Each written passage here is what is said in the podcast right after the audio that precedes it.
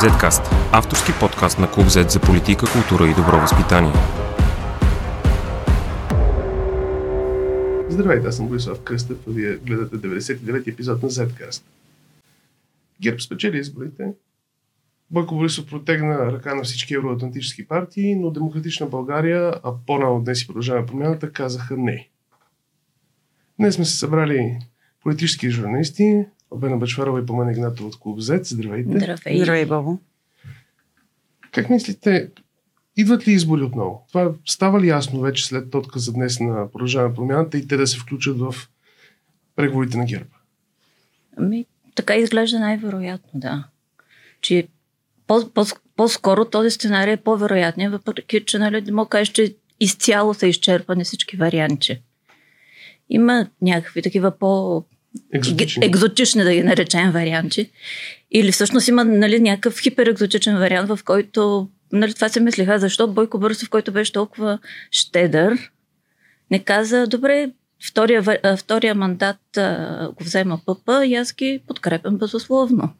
Но това, е просто така да се пошегуваме, както се сещате. Нереалистично е, да. Да. Ето сега се артикулира. Но мисълта ми това е в логиката на неговата изключителна щедрост, доколко всъщност какво предлага той наистина и не толкова наистина. Тоест, техното решение е логично и всъщност сега като имаме ПП и ДБ извън тези преговори, той не може да състави евроатлантическо правителство. Не може. Освен това, мантрата евроатлантическо правителство се пускаше още в последните дни на миналия парламент, като трябваше да се тества тогава общественото мнение и да се даде един тласък на Продължаваме промяната и ДБ, съответно да вземат правилното решение, според някой правилно. Обявлението днес на Продължаваме промяната, че няма да участват в преговорите, не е изненада. Сега те се държат малко като обидени на избирателя, като че ли. Това сме го виждали и при Борисов, между другото, в миналото. Да. Но пък в същото време го поставят в много неудобна ситуация. И както казва Бени, е любопитно, така, човека, който раздаваше щедро 10 депутата, 20 депутата. На всичко съм съгласна. Да, как би процедирал при втори мандат, въпреки че днес Продължаваме промяната категорично отказаха да кажат какво ще правят, ако и по всяка вероятност, когато втория мандат стигне до тях. Тоест, те може дори да не решат да излъчат правителство. Защо мислите, че имаше едно съмнение в последните дни, че Демократична България и Продължаваме промяната изведнъж ще клекнат? И веднага ще се съгласят на някаква формула, дори била екзотична? Това не е съмнение, това е просто изключително много активна подготовка на общественото мнение имаше. Затова според мен от ГЕРБ мълчаха тези два дни. Да дадат възможност от изборната нощ до там 12 часа във вторник имаше ужасно наслагване на всякакви анализатори, които обявяваха, че всъщност те имат своите основания това да го твърдят, че естествено, че варианта с пресрочни избори толкова скоро, печи поред и така нататък, не е особено добър от никаква гледна точка, но цялото това нагнетяване на евроатлантическа коалиция, някаква мантра, която се повтаря, има такава подготовка на общественото мнение. Въобще обществото трябва да свикне с тая мисъл и след което, когато получи отказ от Продължаваме промяната и от Демократична България, които по някакъв начин са предизвестени тези техни откази, да е ясно къде отива топката. И те всъщност не го и отиграват, кой знае колко добре. Да, и тук да допълня Бени, имаше мълчание и от страна на Демократична България и ПП. Да. Изчакаха. Отделни техни говорители, но така пресконференция с задаване на въпроси нямаше, което допълнително налява в тази мелница защо мълчат, те сигурно обмислят. Права е Бени, като казва, че има ужасно много публични говорители, които така говорят за нуждата от тази евроатлантическа коалиция и това ще е един голям разговор за вината. Още от сега го виждаме.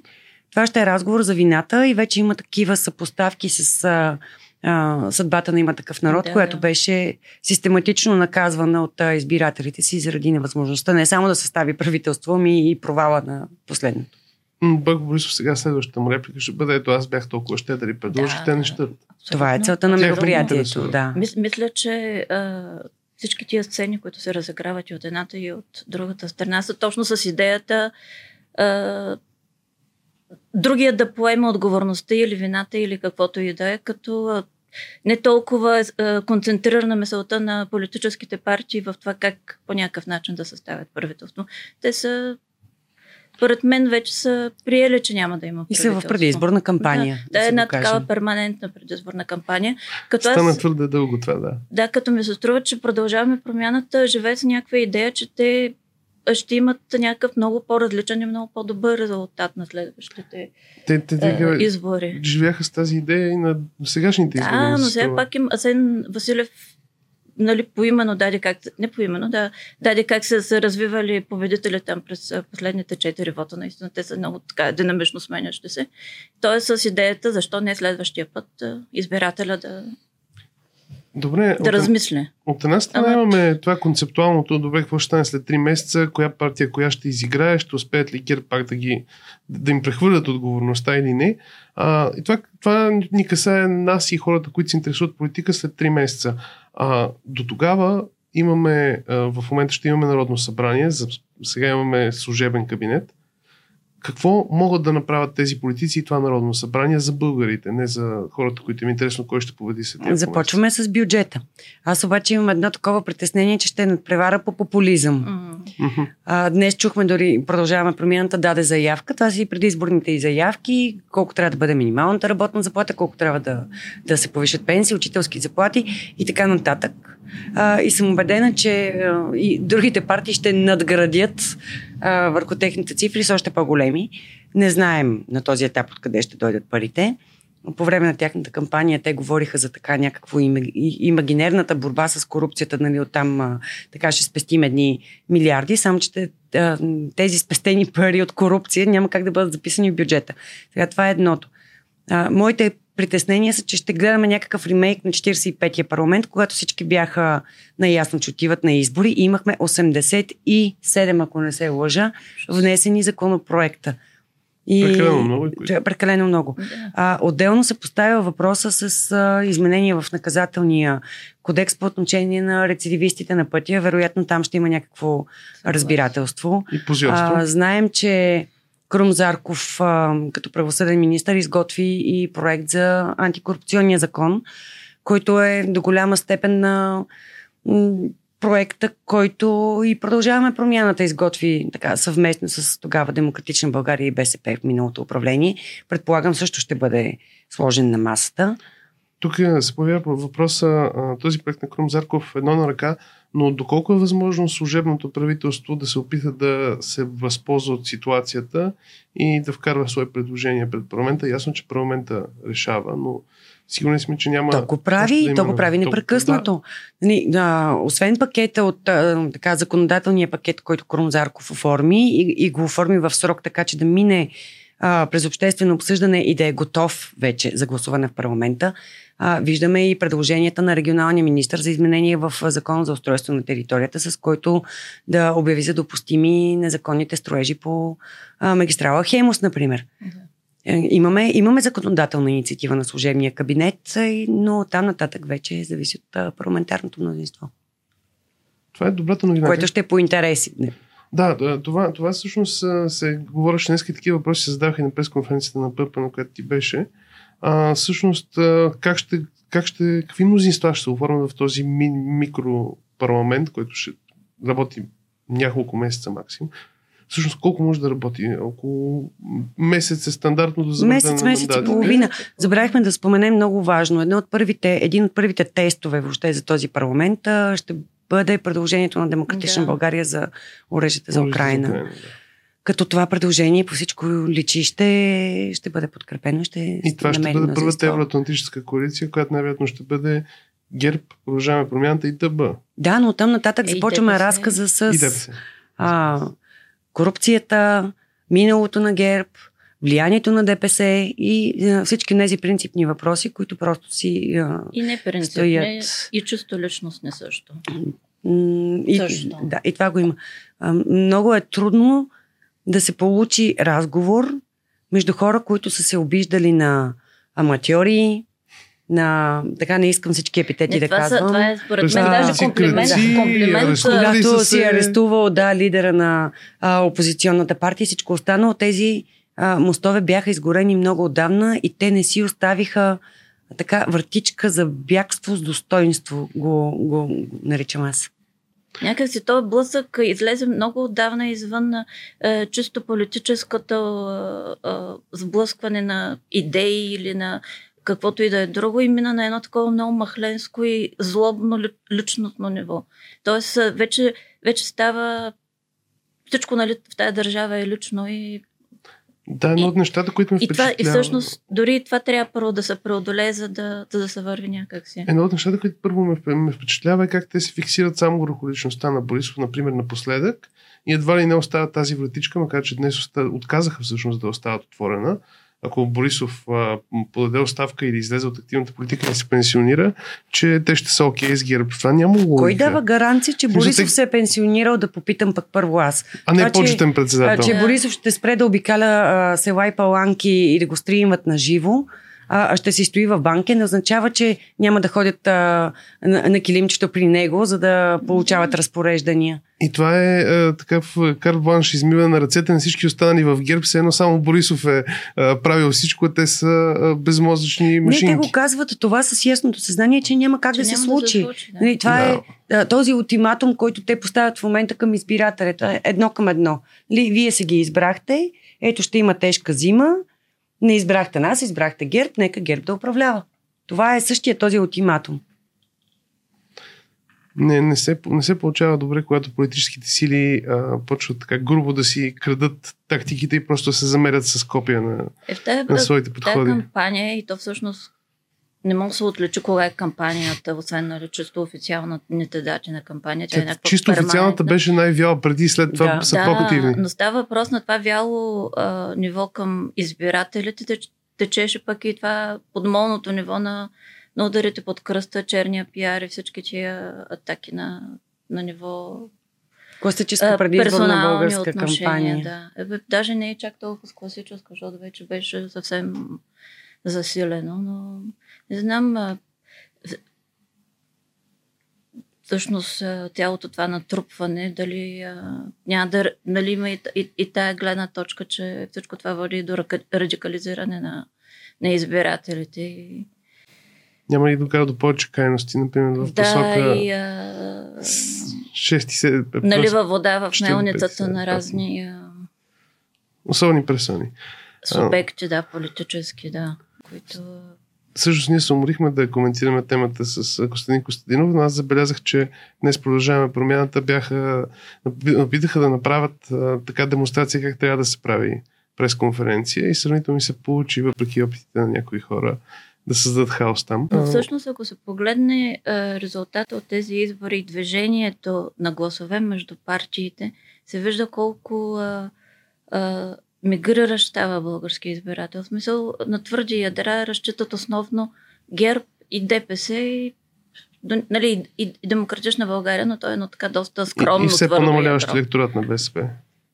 Да, но... И те са на твърдо ядро.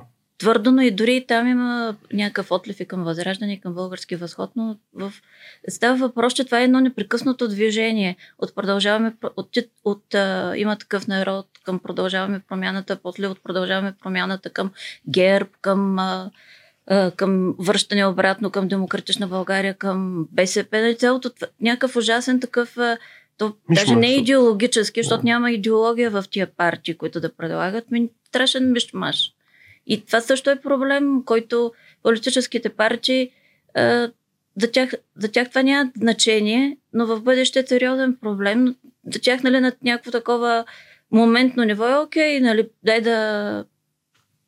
Добре, къде е Демократична България? Търговия с... Нали, търговия в скоби. Тя не е търговия, но някакви такива обещания, които после не се случват. Откъде е Демократична България и Продължаваме промяната имат, предполагам, този оптимизъм, че след 2 месеца или 2 месеца и половина нещата ще бъдат различни на избори и няма да се получи този резултат. Какво мислите, ще разчитат? Демократична България не съм сигурна, че има чак толкова голям оптимизъм. Но Продължаваме промяната Ми звучи така се едно. Сега продължаваме промяната. Твърдеше, да, че така собствената и социология... С 120 гласа ще направите едно правителство с БСП и ДП. Този оптимизъм идва от това, че в момента, както казахме, нали, избирателите сякаш биват наказани. Ето, виждате, гласувахте за ГЕРБ, получавате ДПС. Да. Нали, това е точно посланието. Така, да. Тоест, надяд, ние станем след 2 месеца и половина доброто дете. Да, като ние на този етап не знаем... Те ще се осъзнаят. Да, не знаем дали при ние следващи избори този път Демократична България и Продължаваме промяната няма да се съюзят под една или друга форма. Не говоря за общи листи, но говоря за обща кампания, за общи послания, като единственото, това трябваше да се случи на сегашните избори, но сякаш не се случваше, единственото послание, което те трябва да излъчват, които и да са те, нали, всичките партии, ние сме тази, която може да направи управление. Това е. Ние сме тази, която може да привлече по-малките и да управляваме заедно. Това сякаш не беше добре застъпено на тези избори, но според мен ще бъде основно послание на следващи такива. До година преди местни избори спрягаше се в последните дни, някои хора правиха математика с резултата на ПП и ДБ в столицата и призоваваха да си намерят общ кандидат. Сега наверно ще има избори преди това, но би ли било един такъв общ кандидат в местен вод, например в София, където знаем какъв е проблема, би ли било добър тест за ПП и ДБ, дали наистина ще получат по-добри резултати заедно, когато беше хипотезата и ние в крайна сметка не видяхме дали ще се изпълни. Това за кметски или за общински съвет? За кметски и за общински права, че се различни. Защото кметски, колкото и да е, все още личността има много голямо значение. Но особено когато са кметски изборите. Но общински съвет, обща листа може да даде малкия парламент на големия парламент, някаква идея. Често казано, аз не мисля, защото все пак знаем, че София, нали, това е перлата, бижуто. Виждаме, така, не искам да използвам думата провал, но отстъплението на Демократична България в София на тези избори, за сметка не продължаваме промяната. Сега видяхме какво се случи с кандидатите за президент. Мисля, че Демократична България би трябвало да си е взела поука, а и неофициално вече се спрягат така потенциални кандидатури и то доста силни, като тази на кмета на Слатина, например, или Трайчо Трайков. А пък Борис Бонев, например, ти знаеш, се спряга като потенциален кандидат. Не продължаваме промяната. Тоест, нали, тези партии, колкото и да заявяват, че ще работят заедно под една или друга форма, било то в случая в Общински съвет, например, те са твърдо решени да запазят своята идентичност. И да го правят ако работят заедно да е след избори, а не преди избори. И София е ключов. София е така една ключова политическа заявка за бъдещ успех. За жалост, изборите парламентарните, ако дойдат сега, най-вероятно ще бъдат доста преди местните. И няма да го видим точно този тест. Макар че кой знае колко вода ще направим до тогава. Всъщност в момента... надяваме, че няма да направим чак толкова. Ако гледаме математиката, излиза, че имаме избори през януари месец. Може и февруари, март. По-скоро, да. Той предполагам, че Радев малко ще ги... Леко ще ги подложи. Да. Аз се чудя просто какво означаваше вчерашната му заявка, че ще направи всичко, каквото зависи от него, за да има правителство. Което е ясно разписана процедура. Той може да бави. Освен това, той, ако иска, наистина може да играе активна роля. Не, нали, в тая процедурата вика, в смисъл в някакви, да кажем, повече или по-малко неформални разговори. Тоест, ако иска да ги сдобри, грубо казано. Но въпросът е дали иска. Радев да успее да сдобри... Не се го представям сега, нали? Той все още не се е произнесъл по предложението на Демократична България за така засвикване на един голям политически съвет. Но пък ето сега върви една нова опорна точка с оставането на служебното правителство като редовно такова. Да. И аз така разсъждавах сутринта по темата. Тя вървеше и миналия път. Толкова ли е лошо това сега? Дайте да помислим, защото, нали, пак има го елемента на власт възпира. Нали, парламента ще може да възпира президента и Министерския съвет, което обаче пък генерално нарушава принципа на това, че Министерския съвет и парламента трябва да работят в някаква колаборация. Освен това, все пак до Министерския съвет се стига през някакъв етап на волеизлияние на народ, парламент и така нататък. А не е назначено. Не е назначено от един човек. Да, назначени са от повече хора. Всъщност. Пак са назначени. Не, в случай са назначени от Радев. Да. Но така де, това е поредната опорка, която тества общественото мнение. Всъщност това може да бъде, пак може да бъде опасно, защото парламента може да възпира Министерски съвет и Министерски съвет може да пречи на парламента, но има някои неща, при които, примерно, не са за голямо харчене на пари, ще мине през парламента. Но има някои неща, които Министерски съвет може да прави доста самостоятелно и доста притеснително. Тези неща си ги прави, ако искат служебното правителство. То си ги прави, да. Доста активно. Макар, че не би трябвало, но там конституцията не е много прецизна. Въпросът е, че пак опираме, че това служебно правителство трябва да има подкрепата на някакво мнозинство в този парламент. То няма да има... Не, аз дори мисля, че не трябваше въобще да го вкарвам в оборот това като тема, защото седнахме да разсъждаваме. Макар, че, то е добре да го има в оборот, защото пак върви като такава опорка много активно. Не мисля, че хората трябва да го знаят опасността. Колко е добре така или експертно правителство. Но това няма да бъде подкрепено. Ето днес, защото все пак днес се случи тази пресконференция, продължаваме промяната, категорично казаха, че няма да подкрепят. Защото и не харесват. Да, те успяха да се еманципират поне до някъде от Радев.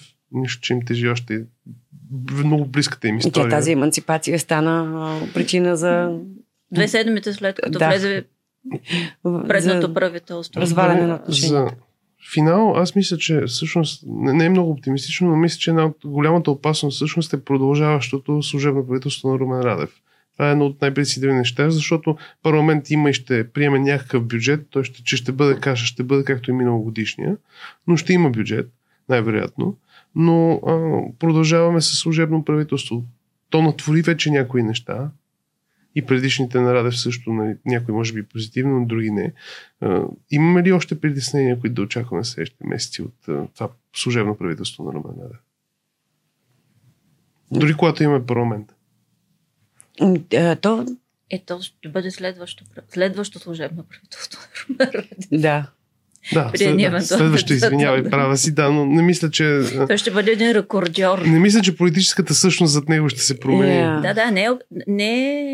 Не е съвсем наред ситуация, в която президента през служебните се правителства ще управлява по-дълго, отколкото редовни правителства. Факт. И между другото, вече има изготвени законопроекти. То не е законопроект, а законодателна инициатива в случая, защото би трябвало да мине през конституционно изменение за елиминиране на статута на служебното правителство. Това трябваше, според мен, отдавна да се случи. Да. Което е просто така на абсолютно неофициален етап и не е сложено на маста и някакси няма да е възпитано, вероятно, за партиите това да е първата работа, която ще свършат като влязат в Народното събрание. Но тази тема си стои на масата и рано или късно ще и дойде ред. Всъщност не знам дали много от зрителите ни българите знаят, че в повечето европейски държави, когато правителството, което е управляло до този момент, става управляващо правителство в оставка. Няма служебно правителство. Това е концепцията на български измислица. Но в България също, ако е редовно правителство, ако се изкара целият мандат правителството, то си продължава. Да. Няма служебно правителство. Тоест, презумпцията, че в единия вариант редовното правителство ще влияе върху организация на избори и прочие, а в другия, когато е с предварително прекратен мандат има нужда от служебно, Не, че това служебно правителство не влияеше по време на кампанията. И не, че когато някои са в опозиция, пак не успяват, държейки местната власт, да влияят. Така че до някъде е безсмислено, наистина. Това, докато знаем, в Конституцията от някогашните демократи 90-та година в Великото народно събрание. Също вкарано от тях с идея да бъде за инструмент за в момента, за проблемите, които имаме сега. За 2 месеца, не за година половина. Да имам някакви претенции за такава конституционна експертиза, но така или иначе, когато началото на 90-те години е правена тази конституцията, много са се старали да създадат всякакви механизми за взаимно ограничаване на властите. Затова даже има този вице-премиер. Тоест има някакви такива натрупвания, които не се струват сега излишни, но просто в тази ситуация самият контекст идваш от съвсем друга ситуация и ти се опитваш по всякакъв начин да защитиш младата си демокрация. Така че разбираем, ама все пак тогава са минали 30 години. Демокрацията ни още наричаме млада. Значи, според Андрей Райчев, нали, там винаги има нещо с прехода, което се случва, но така или иначе, да. Добре, благодаря ви и до следващия път. Зедкаст. Извън релсите на обичайното говорене.